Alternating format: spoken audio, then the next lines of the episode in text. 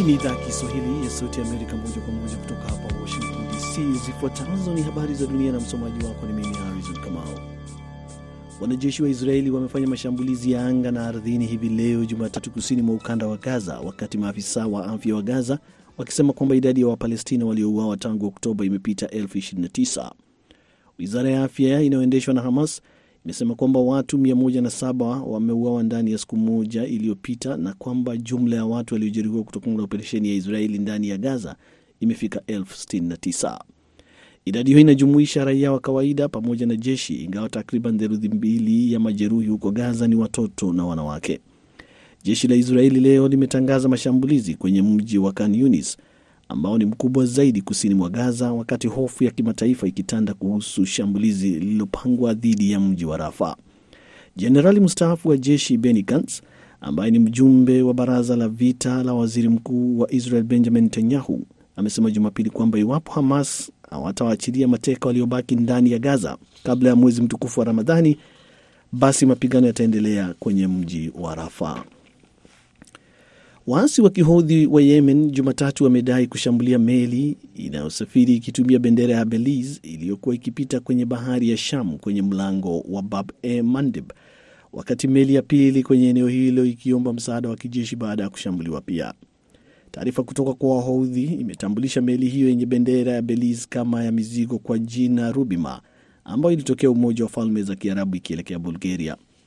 Kampuni ya usalama wa bandari kutoka Uingereza ya Amri imesema kwamba meli ya pili kushambuliwa ilikuwa na bendera ya Ugiriki ikiwa na mizigo iliyosajiliwa Marekani ikitokea Argentina kuelekea kwenye bandari ya Aden nchini Yemen. Wahudhi wa Yemen wamefanya mashambulizi kadhaa dhidi ya meli za mizigo tangu Novemba kwa kutumia droni pamoja na roketi kwenye bahari ya Shamu. Waasi hao wanaungwa mkono na Iran wamedai kwamba wanafanya mashambulizi hayo kama njia ya kuonyesha uungaji mkono kwa Wapalestina waliopo Gaza. Unaendelea kusikiliza idhaa ya Kiswahili ya Sauti ya Amerika moja kwa moja kutoka Washington DC. Kiongozi wa upinzani wa Tunisia aliye kizuizini Rashid Ghannouchi leo Jumatatu ameanza mgomo wa chakula akiwa na wapinzani wengine wa serikali kama njia ya kushinikiza kuachiliwa kwao, mawakili wao wamesema. Ghannouchi mwenye umri wa miaka themanini na miwili, mkosoaji mkubwa wa rais Kais Said na pia kiongozi wa chama kikuu cha upinzani cha Ennahda alifungwa jela mwaka jana kwa tuhuma za kusababisha uchochezi dhidi ya polisi pamoja na kupanga kuhujumu usalama wa taifa. Mapema mwezi huu kwenye kikosi tofauti, jaji mmoja alimpatia kifungo cha miaka mitatu jela kwa tuhuma kwamba alipokea ufadhili wa fedha za kigeni. Viongozi sita wa upinzani waliokamatwa kwenye msako mwaka jana nchini humo wiki iliyopita walianza mgomo wa kususia chakula wakati wakiwa jela bila kusikilizwa mahakamani, wakiomba kuachiliwa mara moja. Viongozi hao wameomba kusitishwa kwa ukandamizaji wa mahakama dhidi ya wanasiasa, wanahabari pamoja na wanaharakati wa haki za kiraia. Serikali ya kijeshi ya Niger imesema leo Jumatatu kwamba imeteua mawaziri wapya wa uchimbaji madini na nishati kufuatia marekebisho yaliyogawa mara tatu wizara ya zamani ya madini, petroli na nishati. Mahaman Mustafa Bake Bako ambaye alikuwa waziri wa madini na petroli na nishati sasa atakuwa waziri wa petroli pekee. Profesa Madou Hoya naye ametangazwa waziri mpya wa nishati, huku Kanali Osman Howa akitangazwa waziri wa madini kupitia waraka uliosomwa kupitia televisheni ya kitaifa. Wizara zote tatu ni muhimu kwenye taifa hilo la Afrika Magharibi ambalo maafisa wa kijeshi walifanya mapinduzi ya serikali iliyochaguliwa kidemokrasia Julai mwaka jana. Niger ni miongoni mwa wazalishaji wakubwa zaidi wa madini ya uranium ulimwenguni ambayo mara nyingi hutumika kwenye nishati ya nyuklia. Na waziri mkuu wa Japan Fumio Kishida ameahidi kujihusisha kwa muda mrefu katika kazi za kuikarabati Ukraine, akiita ni uwekezaji wa siku za mbele, wakati Japan ikisisitiza dhamira yake kabla ya kumbukumbu ya miaka miwili ya uvamizi wa Rusia dhidi ya Ukraine. Kishida alitoa hotuba yake wakati wa mkutano ambao Japan iliandaa pamoja na serikali ya Ukraine na kampuni za kibiashara mjini Tokyo. Waziri Mkuu Denis Shmyhal ameongoza ujumbe wa Ukraine wa zaidi ya watu mia moja. Hizo zilikuwa habari za dunia kutoka Washington DC. Jina langu Harrison Kamao.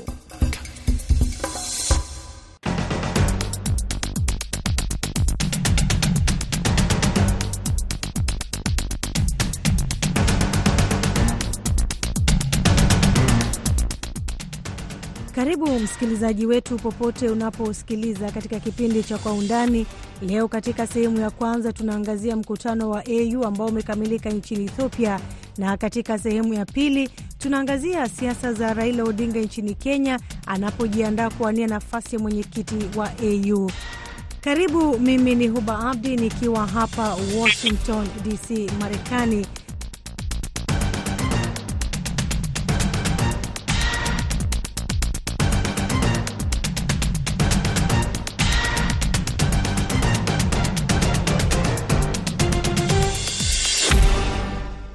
Mkutano wa 37 wa wakuu wa nchi na serikali wa Umoja wa Afrika umemalizika mjini Addis Ababa. Ni mkutano uliowaleta pamoja wakuu wa nchi kujadili matatizo yanayotikisa bara la Afrika. Hata hivyo, mkutano umemalizika huku kukiwa kumegubikwa na migawanyiko mingi ya nchi wanachama wake, hasa mashariki mwa DRC, Rwanda, Somalia na Ethiopia, Sudan na vilevile vile Sudan Kusini. Hata hivyo, mkutano wa 37 wa wakuu wa nchi na serikali za Umoja wa Afrika AU unakamilika kukiwa na dhamira ya dhati ya kushughulikia changamoto za bara hili, kuyapa kipaumbele maeneo muhimu na kuimarisha diplomasia ya kitaifa. Kwenye laini ya simu unaungana na Profesa Monda ambaye yuko katika mji wa New York. Karibu sana Profesa. Naelewa kwamba umefuatilia sana mkutano ambao umekuwa ukiendelea mjini Addis Ababa. Mtazamo wako, kipi kipya kimejitokeza wakati huu katika mkutano huo?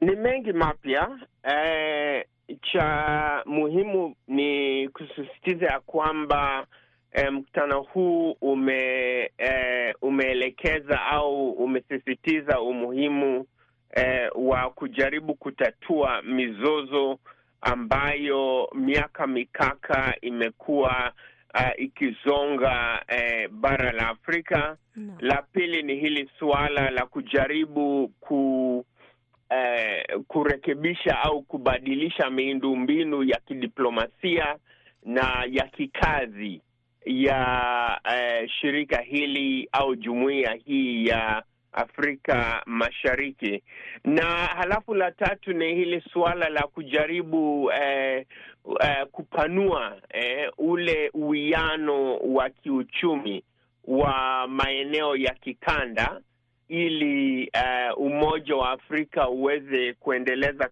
kazi, kazi zake Eh, kwa njia eh, ambayo um, kwa njia ambayo inafaa. Kwa hivyo ni, ni kungamano muhimu, na nafikiria kazi bado ipo kwenda mbele kwa jitihada hizi za kujaribu kubadilisha eh, jumuiya hii na pia kuendeleza umoja wa Afrika. Naam, Bwana Monda, viongozi wa nchi wanachama wa AU waliofika na kuwa kwenye meza moja, baadhi yao wana matatizo katika mataifa yao.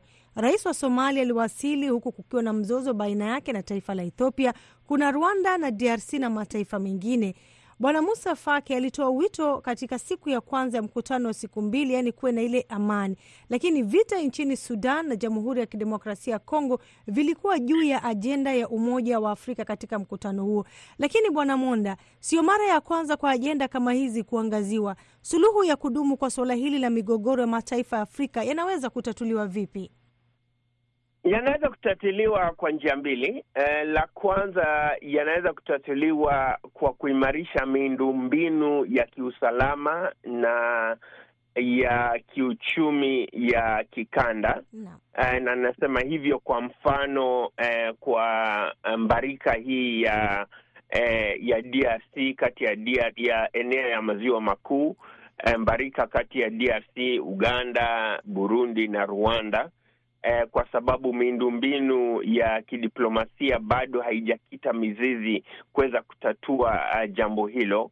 Alafu pia eh, miundombinu ya kisi, ya kisiasa na ya kiusalama yaimarishwe ili mizozo hii tuseme kama yale ya maziwa makuu eh, tatizo hilo lililopo Sudan Kusini, lililopo Sudan, lililopo Libya na maeneo tu mengi, eneo ya Sahel pia yaweze kutatuliwa. Hakuna kwa wakati huu njia eh, mwafaka, njia ya haraka ya kuweza kuingiza mkono wa Umoja wa Afrika tuseme kwa njia ya kiusalama, kuweza kuingiza vikosi vya kijeshi kuweza kuingia kati kukiwa eh, kwa mfano tatizo kule Sudan au kukiwa na tatizo kule Libya au eneo ya maziwa makuu. Kwa hivyo nafikiria kwa kwa, upana mm -hmm. uh, suala hili linaweza kutatuliwa kwa njia za kisiasa, njia za kidiplomasia na pia njia za kuimarisha miundombinu eh, za eh, kiusalama kwenye jumuiya Umoja wa Afrika. Naam, kama ulivyosema Bwana Munda, viongozi hao wamejadili pia mada mbalimbali za bara kama vile masuala ya amani na usalama, mipango ya mageuzi ya AU, ubora na upatikanaji wa elimu na vilevile utekelezaji wa mpango wa ajenda mwaka elfu mbili uh, ishirini na sitini na tatu wa awamu ya kwanza wa miaka kumi.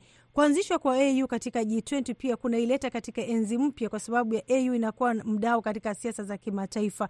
Lakini Bwana Monda, viongozi hawa wamekuwa wakikutana, sio mara ya kwanza, sio mara ya pili, lakini mkutano ambao umekuwa ukiendelea. Je, wanazungumza tu ama mwishowe kutakuwa na vitendo baada ya mazungumzo yao? Tunanuia kwamba kutakuwa na vitendo. Najua eh, waangalizi, wananchi wengi Afrika eh, wana wanatiwa na hofu, manake kuna eh, mikutano baada ya mikutano, lakini mm, lazima uwe na mikutano ili upate mwafaka, ili upate eh, njia ya kwenda mbele. Kwa hivyo nafikiria Eh, ni vizuri kuwe na mikutano hii, lakini kuwe na ile ajenda eh, ile mipango kabambe ya kuhakikisha kwamba iwe masuala ya kiusalama, iwe masuala ya nishati, iwe masuala ya mabadiliko ya tabia nchi eh, iwe masuala ya biashara kati ya mataifa hamsini na tano mm. eh, kuweza kupanua eh, uchumi wa wa Afrika. Eh, nafikiria majadiliano hayo ni muhi, haya ni muhimu kwenda mbele, hata ingawa kwa wakati uh, mwingine inaonekana ni kama ni ni porojo tu na wanaongea, lakini ni njia muhimu ya kujaribu kutatua mbarika hizi eh, tu za nish, nishati eh, uchumi eh, na pia mabadiliko ya tabia nchi, lakini ni pia kwenye kungamano hivi ndiposa tunapata misimamo ya mwafaka kati ya mataifa kuweza kuendeleza umoja wa Afrika na kutatua mizozo ambayo kila kukicha ina, zinakira au zina zinaathiri eh, eh, umoja wa Afrika. Na mtazamo wako Prof, katika kutafuta mwafaka ambao umeuzungumzia, viongozi ama mataifa ya bara ya Afrika yanapitia changamoto gani ili kushindwa kupata mwafaka ambao tunauzungumzia? Yanashindwa kwa sababu eh, tunajua Afrika ina mataifa zaidi, zaidi ya hamsini na tano. Uh, kila taifa lina maslahi zake tofauti, na nikupe mfano wa hili suala la kiuchumi. Uh, kulikuwa na haya makubaliano ya Yamoussoukro eh, ya uhuru wa hewa, uhuru wa ndege kuweza kusafiri kati ya taifa moja hadi nyingine kule Afrika. Na, Lakini makubaliano ya Yamoussoukro hayajatiwa eh, maanani, na hapo inaleta changamoto kwa ile ile makubaliano ya eh, Africa Free Trade uh, Agreement, yani af, af, uh, uh, AFC Uh, FTA ya kujaleta, ya kujaribu kuleta uwiano uh, kati ya mataifa haya ya Kiafrika. Kwa hivyo lazima kuwe na mwafaka na mabadiliko kwenye mwelekeo, na mazungumzo haya ndiyo yanaleta ule ule uwiano kati ya mataifa. Naam, Prof, kikubwa ambacho kinawashangaza wengi ni vipi kwamba tunakuwa na viongozi ambao mataifa yao yana migogoro na mara katika mikutano wako pale mezani. Je, kuna venye wanaweza kukutanishwa ili mizozo ambayo inaendelea katika matawi yaweze kuzima? Manake wakiwa kwenye mkutano uh, wanakutana uh, taswira ile inaonyesha kwamba ndio viongozi wako pale wanaweza kuzima uhasama ambao unaendelea, lakini wakirejea nyumbani, kila mtu anazungumza lugha yake ambayo inaonekana sawa na kuchochea. Basi mambo kama haya yanafanyika vipi? Maanake kuna kama taswira mbili, upande mmoja wanakutana, upande mwingine mambo ni magumu. Hapo umedokeza uh, suala nyeti, na vile ningesema ni kujaribu kuboresha miundombinu ya kidiplomasia na kiusalama na ya kisiasa ya Umoja wa Afrika. Vile tunajua, wakati mwingi huwa tunasisitiza eh, mikutano hii ya ya viongozi wa kitaifa. Lakini miundombinu ya Umoja wa Afrika yani ya ya umma eh, pale mashinani kule Chad, kule Tanzania, kule Kenya, kule Swaziland, kule Sierra Leone eh, lazima iboreshwe. Ili hawa viongozi wakirudi kwao eh, kuweze kuwa ule mwa, eh, kuwajibika eh, kwa eh, kwa viongozi hawa. Eh, kwa mfano kupitia eh, ile eh, um, mfano wa wa Africa Peer Review Mechanism, yani eh, mataifa kuweza kukosoana ku, ku, ku, eh, ile mfumo wa NEPAD eh, ya ya Umoja wa Afrika na pia eh, changamoto nyingine ambalo ni muhimu ambalo linaleta do, eh, linaleta bugdha ni kutowajibika kwa mataifa mengi ya Kiafrika kwa michango yao eh, kwenye Umoja wa Afrika. Mhm. Kuna mataifa mengi ambayo hayalipi ada zao kwa Umoja wa Afrika, na inaleta changamoto pale ambapo viongozi hao wakirudi kwao wakirudi kwao kwenye mataifa yao no. inakuwa vigumu kutekeleza jukumu za Umoja wa Afrika kwa sababu nusu ya wanachama hawajalipa ada zao. Kwa hivyo nafikiria kwenye vipengele hivi vitatu ni muhimu ba, bado kusisitiza kwamba eh, lazima kuwe na mabadiliko hapo. Naam, Profesa David Monda, asante sana kwa kuungana nasi katika kipindi cha Kwa Undani kujadili suala hili la leo. Basi msikilizaji, nakamilisha sehemu ya kwanza ya Kwa Undani ambapo tumeangazia mkutano uliokamilika wa AU na ajenda zilizoangaziwa na matarajio ya viongozi wa bara la Afrika. Amekuwa ni Profesa David Monda, mhadhiri katika chuo kikuu New York na mtaalamu wa masala ya diplomasia. Hii ni Sauti ya Amerika, VOA.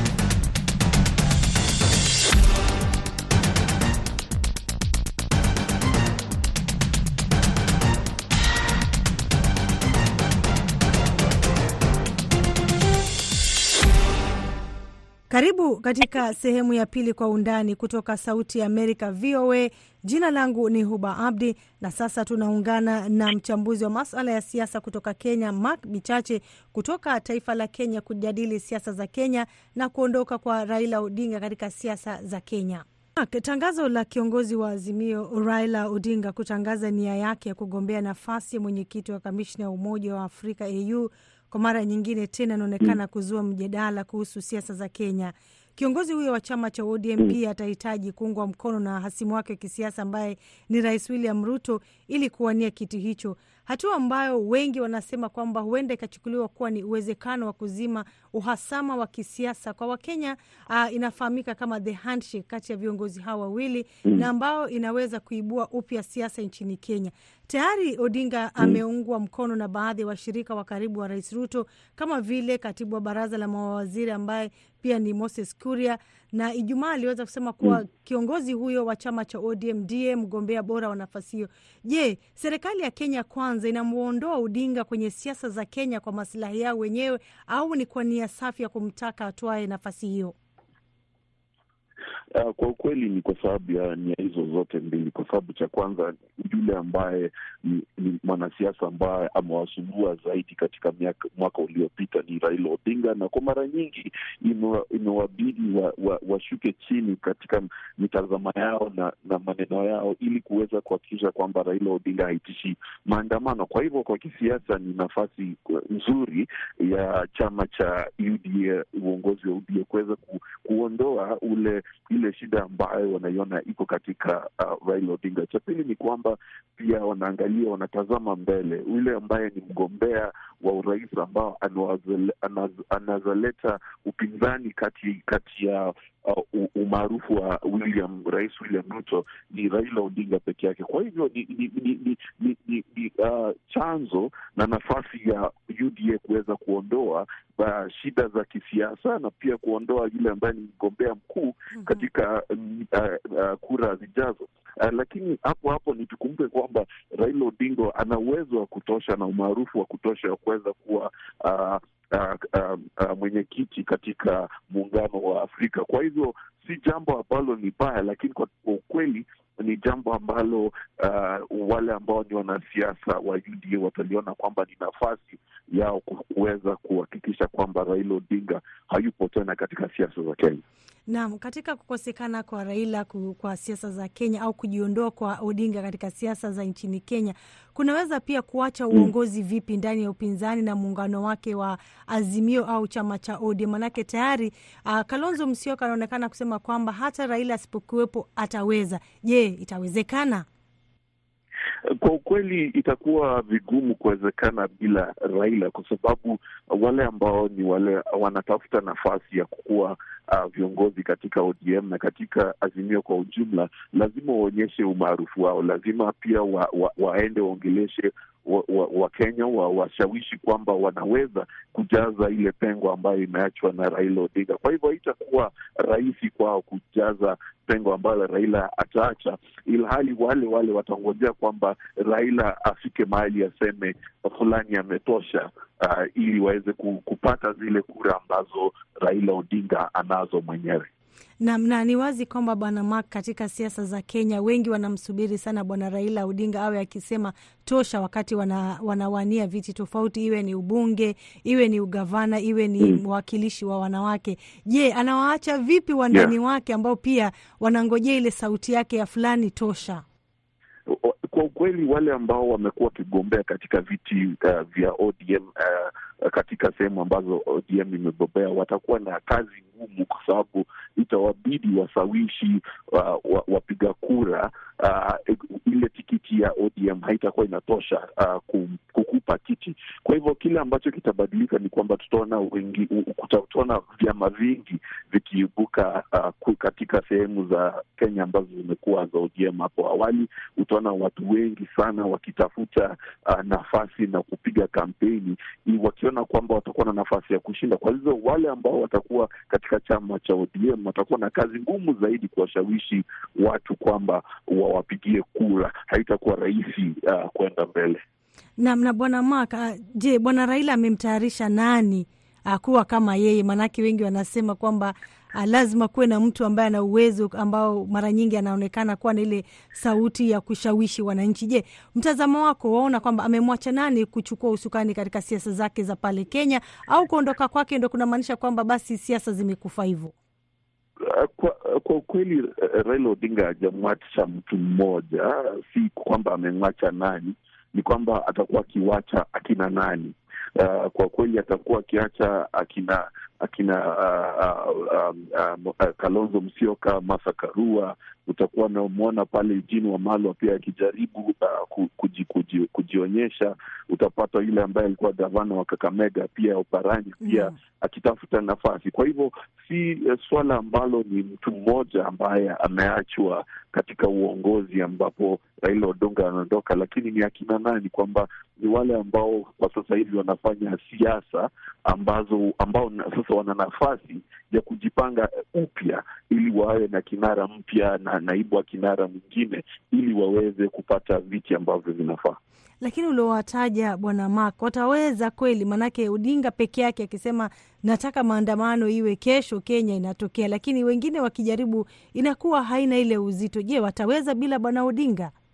Ndilo swali kubwa. Ndio maana nilijibu kwamba nikasema lazima warudie kwa Wakenya, wawashawishi kwamba wanaweza kujaza lile pengo ambalo linaachwa na Raila Odinga, kwa sababu hakuna mwanasiasa yoyote katika nchi hii ambaye ana nguvu za kuita watu katika maandamano na kuweza kuhakikisha kwamba Wakenya wanaingia katika uh, nafasi ya maandamano, ila Raila Odinga hakuna mwingine. Kwa hivyo ni, ni, ni, ni, ni, ni, ni pengo kubwa ambayo inaachwa, ni nyayo kubwa ambazo zinaachwa, lakini ni lazima waketi chini wafikirie na wadhani kwamba labda siasa za maandamano zimeisha, labda ni siasa za kura sasa hivi zitakuwa ama itakuwa itawalazimisha kwamba watafute mbinu nyingine ya kuwashawishi Wakenya ili wawe na uzito wa kisiasa. Naam, tumefuatilia sana siasa za Kenya. Kwa mtazamo wako, Odinga alibadilisha vipi siasa za Kenya tangu kuanza kwake kuwa mwanasiasa nchini Kenya? Uh, Raila Odinga amekuwa katika kipaumbele katika siasa kwa miaka mingi. Kwa kwa mfano, alikuwa katika ile muungano wa 92 uh, kutoka miaka ya themanini hadi uh, miaka ya tisini ambapo ilileta multi-party democracy, yani mfumo wa vyama vingi. Uh, baada ya hapo aliweza kuingia katika KANU na akaweza kuvunja KANU na kuhakikisha kwamba KANU ilitoka ofisini, ambapo watu wengi sana walitaka iondoke. Kabla hiyo uh, babake alipoaga akamwacha bila chama cha Ford Kenya. Raila Odinga aliweza kuanzisha chama chake na akaweza kujisimamisha mwenyewe. Uh, kuna mambo mengi kwa, kwa sababu pia alikuwa hapo aka, akaweza kuangusha kura za maoni ambazo zilikuwa zinaitwa banana na orange, yani uh, ndizi na chungwa, ambapo uh, muungano wake uliweza kushinda. Ndio maana chama chake cha Orange Democratic Movement kinatokezea hapo. Hiyo uh, ni katika mwaka wa elfu mbili na tano.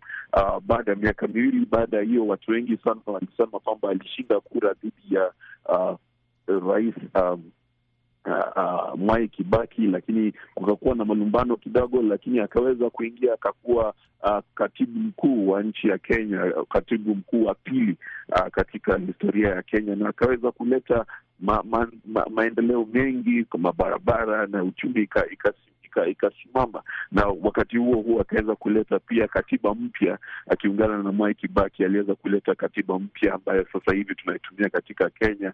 Uh, baada ya hapo watu wengi wanasema kwamba aliweza ku, ku, ku, ku, kuileta koti ya koti mahakama kuu ya Kenya ambayo inaitwa Supreme Court aliweza kui, kuipeleka uh, na kuiweza kuitengeneza kwa kimombo inaitwa precedence, yani uh, namna ambayo koti hiyo ina, inafanya kazi kwa kuleta kesi ambazo zilifanya uh, jinsi tunapiga kura ku, ku, ku, ku, ku, ku, kutengenezwa na kufanywa bora zaidi.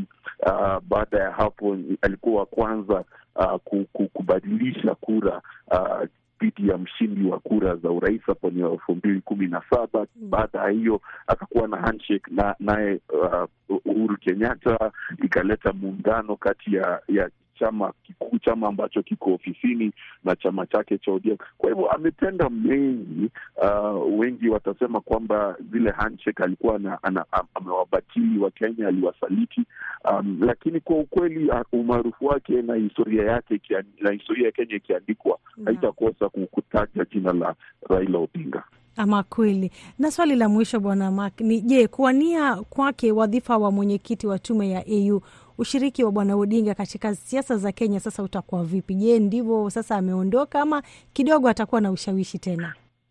Ushawishi wake hautaondoka kwa sababu uh, Wakenya wengi watazidi kumheshimu, watazidi kumenzi katika, kwa maana amefanya mengi, na wale ambao wanampenda hawatakosa kumpenda kwa sababu ameenda kufanya kazi kule AU. Uh, lakini itampa nafasi ya kujiondoa kiasi katika siasa za Kenya, kumaanisha kwamba atakuwa akiangalia mambo ya Kiafrika. Kwa hivyo hatakuwa akiingilia mambo ya Kenya sana, itabidi awe kama Uh, uh, kwa kimombo wanaitwa elder statesman, yani kama yule mzee ambaye wa, watu wanamsikiza, lakini wakati ule ule tusahau kwamba ushawishi huo huo mm, utamaanisha kwamba watu wengi sana, wakati itafika wa kupiga kura, watajiuliza Raila Odinga yuko wapi, amesimama wapi? Kwa hivyo atajiondoa kweli katika siasa za ujumla za nchi, lakini kwa ushawishi wake hautadidimia kwa wingi. Basi msikilizaji, tunakamilisha kipindi cha Kwa Undani. Umekuwa nami Huba Abdi kutoka hapa Washington DC. Bwana Mak, asante sana kwa kuungana na sisi. Karibu. Okay, kwa heri.